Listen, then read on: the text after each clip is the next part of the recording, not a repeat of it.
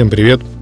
Я после практически полугодового молчания возвращаюсь с новыми выпусками, и они будут, наверное, самыми мрачными из тех, что я делал, поскольку будут посвящены Варламу Шаламову. Всего будет четыре выпуска. Я постараюсь их сделать покороче, а, чтобы их было удобнее слушать. И почему Варлам Шаламов? Варлам Шаламов — это писатель, который наиболее полно задел несколько очень чувствительных вопросов в нашей культуре и в нашей истории. Эм, если вспомнить недавно вышедший фильм Дудя про Колыму и тот отклик, который он получил, в общем-то, это такой детский мультик на заданную тему, потому что больше они смотрели на современную жизнь и на красивую природу. Конечно, творчество Шаламова существенно более жесткое и правдивое на этот счет — и именно о его отношении к правде о том, как его биография повлияла на его творчество, мы сегодня и поговорим. Я хотел бы начать с его стихотворения, одного из самых любимых для меня. Мне кажется, оно будет прекрасным видением для последующего разговора. Трудная жизнь прожита почти даром, вот бы занятие роялем, гитаром. Чем не предмет площадного искусства, это судьбу победившую чувство. Время отброшено в средневековье. Снег, окропленный чистейшей кровью. Рев палачей мужские рыдания. Где же вы живете, лучи сострадания? Около спиленных лагерных вышек жизнь поднимается выше и выше. Все здесь избытано, все нам знакомо, все, от концлагеря до космодрома. Последняя строфа, мне кажется, самой э, удачной и в стихотворении, и, возможно, вообще во всем творчестве Шаламова, поскольку показывает его взгляд, в том числе и биографически, на этот период истории, на то, что происходило. Он родился еще в Российской империи, в Вологде, э, в прекрасном северном городе с многовековыми традициями сильной жизни, в семье священника, э, и закончил ее уже в Москве 80-х, э, пережив лагеря, он провел 18 лет в ГУЛАГе и очень серьезно осмыслив весь произошедший с ним и со страной за это время опыт. Его отец был священником на Алиутских островах, он был миссионером, поэтому там заразился некоторыми американскими либеральными взглядами и широко был известен среди местного духовенства за них. А это, наверное, и дало какую-то искру, в общем-то, оппозиционности Шаламова. Шаламов еще вспоминал о том, что на него сильно повлияла вообще культура Вологды, культура города, где всегда было много ссыльных вольнодумцев за последние две-три сотни лет. И поэтому, когда он оказался в 20-е в Москве, поступил на юрфак МГУ, он, в общем-то, не колеблясь, присоединился к тракцистская организация оппозиционная, которая протестовала против начавшегося авторитарного периода в управлении Союзом, когда Сталин замыкал на себя все больше личной власти. И это привело его к первому сроку. Мы еще не один раз поговорим о том, что это были за сроки и как он их воспринимал. Он провел три года, вышел, это еще было относительно вегетарианское время, конец 20-х, начало 30-х пожил некоторое время в ссылке, вернулся в Москву, женился, и после этого он получил срок уже в рамках э, репрессий 37-38 года, вышел по амнистии э, в 53 году, ну и с тех пор пытался заниматься какой-то литературной деятельностью. Э, для его биографии еще важно понимать, что у него э, своеобразная э, слава, он был при жизни более известен как поэт и публиковался как поэт. То есть его основное э, наследие прозаическое, колымские рассказы и другие сборники рассказов о его лагерной жизни, они увидели свет э, только в самиздате при его жизни, где-то за границей, но именно они приковали внимание к нему ну, после введения гласности и распада Союза поскольку ну, задевали очень такие провокативные темы, более провокативные темы, чем ГУЛАГ, в общем-то, в истории 20 века и нельзя найти, потому что она минимально известна, минимум раскрыто документов, никто до сих пор даже не понимает, сколько конкретно там человек было убито, и сколько там вообще людей побывало. То есть есть оценки от 20 до 40 миллионов побывавших там. А со смертями вообще непонятно, поскольку многих расстрелянных в подвалах Лубянки потом списывали как умерших от переохлаждения три года спустя. То есть с большим трудом удается родственникам некоторых репрессированных восстановить данные о том, что реально с ними случилось. И поэтому как бы точно восстановить масштаб этих репрессий, а тем более учесть всех людей, которые, как Шаламов, по сути, стали инвалидами вскоре после выхода на свободу, ну и от сопутствующих болезней умерли, ну, вообще не поддается никакой возможности. Но одно ясно, что это очень замолченная, очень неизвестная и очень туманная, но невероятно кровавая история — которую сам Шаламов неоднократно сравнивал со Свенцем. Но только если про Свенцем все все знают, там есть мемориал, и за память погибших там людей борются, то здесь этого нет и близко. И более того, поскольку ну, эти люди зачастую не оставили, прошедший ГУЛАГ не оставили потомство, были вычеркнуты из э, вообще жизни страны, кто-то вернулся, кто-то был реабилитирован, но все же э, память как бы народное на этот счет не сложилось, да, то есть нельзя, э, ну, мало кто имеет какую-то персональную историю, что вот там у меня прадедушка был в ГУЛАГе, вернулся, потом завел семью, и вот он нам что-то рассказывал. Нет, такого нет. И в итоге, ну, очень важная тема, она оказывается замолчена.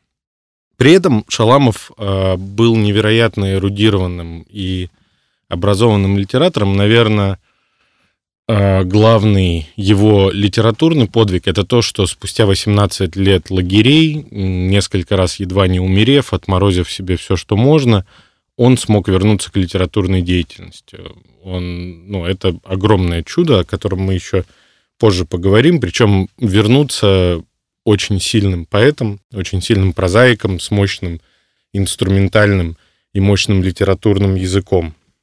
И вот это сочетание – с одной стороны, удача в том, что человек вернулся, а с другой стороны, в том, что он не растратил, но только усилил свой творческий потенциал, это для русскоязычной литературы, наверное, один из самых э, счастливых, если так можно выразиться, случаев, потому что вот эта незадокументированная, плохо известная тема имеет не просто какой-то, а очень талантливый, очень яркий след э, в виде творчества Шаламов. Я в земном растоптан прахе, я в разорванной рубахе, у меня в крови висок, у меня во рту песок. Кто сказал, что я не умер? Чей тюремный мрачный юмор оживить велел меня, заживо похороня? Я объявленный воскресшим, безнадежно постаревший, обреченный забытью, я не верю в жизнь свою. Этот стих был написан вскоре после того, как он был амнистирован и вернулся, насколько это было возможно, к нормальной жизни. Эм, и вот несмотря на то, что эм, все его творчество сквозит не то чтобы пессимизмом, да, то есть сложно назвать пессимистом человека, который в течение 20 лет э, видел сотни, тысячи смертей на расстоянии вытянутой руки, и после этого, ну, немного помрачнел характером. То есть, ну, сложно было бы ожидать от него какой-то другой реакции. Наверное, это просто его желание донести довольно правдиво тот мир, что он видел. Э, мы еще к этому мотиву не раз вернемся. И тут он вступает, в общем-то, с вопросом, который нам сейчас покажется несколько надуманным, но в 20 веке он был более чем актуален. Это то, как относиться к правде в искусстве. 20 век начался с того, что в искусстве преобладала, преобладала мода, наверное, на максимально субъективное восприятие творчества, но уже после, в основном это было связано с э, усилением авторитарных режимов в Европе и в России, появился э, запрос на такую очерковую работу, да, что писатель должен быть очеркистом и подсвечивать правильные стороны жизни. Вот можно вспомнить поездку сотни писателей из состава Союза советских писателей на строительство Беломор-канала, о котором они выпустили сборник рассказов. Я упоминал его один раз в рассказе про Катаева. В общем, вот этот тренд на соцреализм э, вызывал у Шаламова невероятное неприятие, и он э, ставил себе целью давать максимально истинную и искреннюю правду, отделив ее при этом от персонального восприятия и сделать ее такой, чтобы читатель мог максимально погрузиться в чувственный опыт. Здесь, к слову говоря, лежит одна из его линий разлома с Солженицыным. Они сначала тепло очень друг друга приветствовали, но после этого вошли по нескольким причинам в довольно жесткий конфликт, о котором мы сейчас говорить не будем. Но, тем не менее, там, где Солженицын давал э, какую-то сухую фактуру, Шаламов стремился погрузить читателя именно э, в воссозданный эмоциональный мир того, что он пережил. Да? И вот здесь э, это, наверное, максимально мощный вызов, который был брошен соцреализму. Не могу не вспомнить еще одно произведение со схожим художественным посылом, которое написал уже в 80-х Катаев. А, уже написан Вертер о том, как он сидел в подвалах ЧК и ждал расстрела. Там мир красного террора тоже показан максимально непривлекательно. И вот этот страх и отчаяние, которое владело узниками этих Э, подвалов, людьми, которые жили в городе, которым неистовали чекисты. Вот это тоже довольно ярко было передано. Но тем не менее, я прочитаю несколько фраз Шаламова на этот счет, которые неплохо объясняют, как он смотрел на этот вопрос. Правда, явившаяся в искусство, всегда нова и всегда индивидуальна. По сути дела, искусство для художника ставит необычайно ясную, необычайно простую задачу — писать правду, действительность, и овладеть всеми средствами изображения для того, чтобы лучше, вернее, передать то самое, называется жизнью и миром. Тем самым всякая фальшивость, всякое подражание заранее обрекается на неуспех, ибо об этом будет судить потребитель, которому художник должен напомнить жизнь, но не литературу, то есть уже открытое и увиденное кем-то раньше. Ну, то есть это э, заявка на то, что литература, она должна максимально четко коммуницировать правду жизни читателю и не ставить целью а, его учить. Это одна еще из очень важных линий разлома литератора второй половины 20 века с веком 19. Если русская литература в 19 веке ставила себе целью кого-то научить жизни, то во второй половине 20 века было ясно, что не надо никого учить жизни, иначе это заканчивается какими-то замечательными идеями по промышленному переустройству мира путем уничтожения миллионов людей по какому-нибудь очередному признаку. И это вот повлияло на взгляд Шаламова по поводу правдивости искусства, которое не должно засорять сознание какими-то лживыми идеями, уверять человека в в какой-то упрощенной модели мира, которую он постарается там, всех привести в очередное светлое будущее. И вот явно про социалистический реализм. Подумать страшно, как много сил и материальных средств расходуются на так называемый социалистический реализм, на то, чтобы убедить читателей в том, в чем убедить писателей нельзя. Забывается, что писатель — это прежде всего читатель, преодолевший чужое зрение и научившийся видеть сам — если он видит сам, рано или поздно он найдет средства изображения свои, то есть убедит читателя в своем мире или в кусочке мира расширит арсенал познания жизни, в прошлом ли, в настоящем ли. Писать правду для художника — это и значит писать индивидуально, ибо правда становится общей уже после того, как она овеществлена в искусстве, как предмет творчества. Правда всегда лично. Эм, здесь наступает важная деталь. Шаламов говорит о создании определенного мира, кусочка мира, какой-то микровселенной, в которой писатель должен погружать читателя. И это довольно важный момент, ну, какими средствами пытается э, Шаламов это сделать, и что за мир, в который он пытается погрузить читателя. При этом я должен сказать, что вот идею про отсутствие отсылок и какого-то вторичного материала а, относительно предыдущей литературы, что правда и только правда, конечно же, Шаламов не выполняет, и его проза, она просто вся сочится какими-то отсылками к классической русской литературе и к другим писателям. А, вот несколько таких ярких примеров. Вот, например, первый рассказ в «Колымских рассказах» начинается со следующей фразы. «Играли в карты у Для многих сегодня эта фраза совершенно не вызывает никаких ассоциаций, но в то время пиковую даму все помнили хорошо. И там произведение начинается со следующих слов. «Играли в карты у коногвардейца Нарумова». Вот такими отсылками, да, то есть подчеркиванием э, какой-то атмосферы у Шаламова сочится все его рассказы, они полны таких деталей. То есть зачем здесь это нужно? Там следует очень драматическая развязка в этом рассказе. Блатные играют в карты и, и для очередной ставки снимают э, свитер заключенного, который здесь рядом где-то греется. Тот упирается, поскольку это свитер, переданный женой, и его убивают. Свитер забирают, рассказ э, заканчивается, а рассказчик, э, который вместе с этим убитым э, 15 минут назад ел суп, юшку, оставшуюся от чего-то, он уходит в свой барак спать. Вот такая вот демоническая история с демоническим образом этих блатных, которые при свете каких-то огарков играют в карты на чью-то жизнь.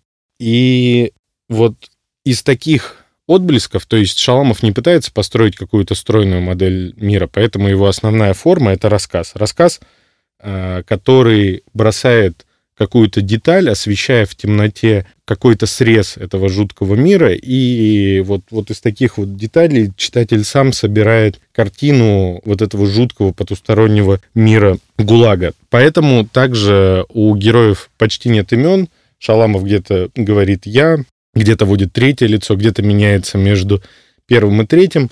Это, в общем-то, прием, призванный создать у читателя ощущение какого-то потока реальности, в котором персональный взгляд абсолютно не важен. Вот хорошая фраза. Лагерный опыт таков, что не важно, что именно произошло и с кем именно. Правдой будет все. И неправдой тоже. Такой прием, который на самом деле а, корнями в древних сагах, да, у древней саги нет автора. Есть только наблюдатель, который вот эти эпические события, через которые проходят герои, разворачивает для слушателя. Еще мотив, на который Шаламов очень сильно опирался, это мотив поэта в изгнании. Он неоднократно вспоминал, это поэт, э, который был в начале нашей эры изгнан э, из Рима из-за какого-то конфликта с императорской семьей – а, он очень страдал, и вот он как о месте своей северной ссылки этот Овидий писал. Эти строчки стоит запомнить, поскольку это будет перекликаться кое с чем у Шаламова. «Мало людям тепла от широких штанин и овчины. Тело у них не видать, лица наружу одни. Часто ледышки висят в волосах и звенят при движении, и от мороза блестит белая вся борода. Сами собою стоят, сохраняя объемы кувшинов, вина и пить их дают не по глотку, а куском. Вот такое вот э, неприятное северное впечатление от э, неуютной ссылки. Самое забавное, что сослан Овидий был э, в современную Бессарабию, это сейчас, кажется, румынский город Констанца, и, в общем-то, наверное, для большинства из тех, кто это услышит, это вряд ли кажется холодным и неуютным местом. Но, тем не менее, этот э, мотив прицепился, он же проявился у Пушкина. Он э, был в ссылке, он был сослан тогда только осваиваемой губернии. Э, Одесса, Бессарабия, Кишинев. И вот под впечатлением того, что он тоже такой поэт-изгнанник, изгнанный из э, города, из столицы, э, он писал тоже стихотворение к Овидию. «Суровый славянин, я слез не проливал, но понимаю их изгнанник самовольный, и светом, и собой, и жизнью недовольный, с душой задумчивой я ныне посетил страну, где грустный век ты некогда влачил. Здесь, оживив тобой мечты воображения, я повторил твои о виде песнопения и их печальные картины поверял. И вот этот мотив от Овидия к Пушкину, тема поэта-изгнанника, она у Шаламова неоднократно всплывает, что вот он изгнан в ужасный край, в ужасные условия, но сохраняет силу еще, свою поэтическую лиру. Как там учить? К слову говоря, эту тему неоднократно, ну, правда, не очень, может быть, э, справедливо поднимал Иосиф Бродский, поскольку он же был отсужден за тунеядство и отправлен в ссылку куда-то, не помню куда точно, но в север, в деревню. Вот. И Э, позже был изгнан из Союза, и поэтому у него тоже есть стихотворение, посвященное Овидию, э, прекрасные строчки, Пусть и правду постум корица не птица, но с куриными мозгами хватишь горя. Если выпало в империи родиться, лучше жить в глухой провинции у моря. Вот. И этот же мотив а, неоднократно прослеживается у Шаламова. Очень важно понимать, как э, с происходящей вокруг литературной традиции, то есть несмотря на то, что Шаламов выпал на почти 20 лет в лагеря, он и старался что-то читать, и многое понял. Ну и опять же, в этих лагерях была довольно уютная творческая атмосфера. Он, в кавычках, он несколько раз вспоминал и каких-то ведущих профессоров, кинорежиссеров, сценаристов, с которыми получалось что-то поговорить, то есть совсем из него это не вымывалось. И я много раз говорил, что для писателей 20 века, особенно для тех, кто меня больше всего интересовал и про кого я рассказывал в предыдущих выпусках, очень важная точка опоры — это Марсель Пруст и его в поисках потерянного времени. То есть э, создание э, бессмертия и вневременного какого-то пространства через максимально субъективное, чувственное восприятие реальности во всех мельчайших деталях, такое заговаривание времени. И интересно, как к этому относился Шаламов. Ну, я уже несколько слов про это говорил, но вот у него есть рассказ «Марсель Пруст», я предлагаю каждому подумать, вот что этот рассказ значит для понимания того, как Шаламов относится к этому вопросу. Книга исчезла. Огромный тяжелый фолиант, лежавший на скамейке, исчез на глазах десятков больных. Кто видел кражу, не скажет. На свете нет преступлений без свидетелей, одушевленных и неодушевленных свидетелей. А если есть такие преступления, кража романа Марселя Пруста не такая тайна, которую страшно забыть тому же молчат под угрозой, брошенные походя, без адреса и все же действующие безошибочно. Кто видел, будет молчать, забоюсь. Благодетельность такого молчания подтверждается всей жизнью лагерной. Да и не только лагерной, но и всем опытом жизни гражданской. Книгу мог украсть любой фраер по указанию вора, чтобы доказать свою смелость, свое желание принадлежать преступному миру, хозяевам лагерной жизни. Мог украсть любой фраер просто так, потому что книга плохо лежит. Книга действительно плохо лежала. На самом краю скамейки в огромном больничном дворе каменного трехэтажного здания. На скамейке сидели я и Нина Богатырева. За мной были колымские сопки, десятилетнее скитание по этим горным весям, а за Ниной фронт. Разговор, печальный и тревожный, кончился давно. В солнечный день больных выводили на прогулку. Женщина отдельно. Нина, как санитарка, караулила больных. Я проводил Нину до угла, вернулся. Скамейка все еще была пуста. Гуляющие больные боялись на эту скамейку сесть, считая, что это скамейка фельдшеров, медсестер, надзора, конвоя. Книга исчезла. Кто будет читать эту странную прозу, почти невесомую, как бы готовую к полету в космос, где сдвинуты, смещены все масштабы, где нет большого и малого? Перед памятью, как перед смертью, все равны. И право автора запомнить платье прислуги и забыть драгоценности госпожи. Горизонты словесного искусства раздвинуты этим романом необычайно. Я, колымчанин, ЗК, был перенесен в давно утраченный мир, в иные привычки, забытые, ненужные. Время читать у меня было. Я ночной дежурный фельдшер. Я был подавлен Гермонтом. С Гермонта, с четвертого тома, началось мое знакомство с Прустом. Книгу прислали моему знакомому фельдшеру Калитинскому, уже щеголявшему в палате в бархатных брюках гольф, с трубкой в зубах, уносящий неправдоподобный запах Кэпстена. И Кэпстен и брюки гольф были в посылке вместе с Германтом Пруста. Ах, жены, дорогие наивные друзья. Вместо махорки — Кэпстен, вместо брюк из чертовой кожи — бархатные брюки гольф. Вместо шерстяного, широкого, двухметрового верблюжьего шарфа — нечто воздушное, похожее на бант, на бабочку. Шелковый пышный шарф, свивавшийся на шее веревочку толщиной в карандаш. Такие же бархатные брюки, такой же шелковый шарф прислали в 1937 году фрицу Давиду, голландцу-коммунисту, а может быть, у него была другая фамилия. Моему соседу по роте усиленного режима. Фриц Давид не мог работать, был слишком истощен. А бархатные брюки и шелковый пышный галстук-бант даже на хлеб на приске нельзя было променять. И Фриц Давид умер, упал на пол барака и умер. Впрочем, было так тесно, все спали стоя, что мертвец не сразу добрался до пола. Мой сосед Фриц Давид сначала умер, а потом упал. Все это было 10 лет назад. Причем тут поиски утраченного времени? Калетинский и я, мы оба вспоминали свой мир, свое утраченное время. В моем времени не было брюк гольф, но Пруст был, и я был счастлив читать Гермонта. Я не пошел спать в общежитие. Пруст был дороже сна. Да и Калетинский торопил. Книга исчезла. Калетинский был взбешен, был вне себя. Мы были мало знакомы, он был уверен, что я украл книгу, чтобы продать подороже. Воровство, походя, было колымской традицией, голодной традицией. Шарфы, портянки, полотенца, куски хлеба, махорка, отсыпка, отначка исчезали бесследно. Воровать на Колыме умели, по мнению Калетинского, все.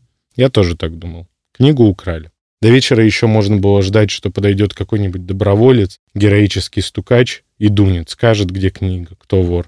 Но прошел вечер, десятки вечеров, и следы Германта исчезли.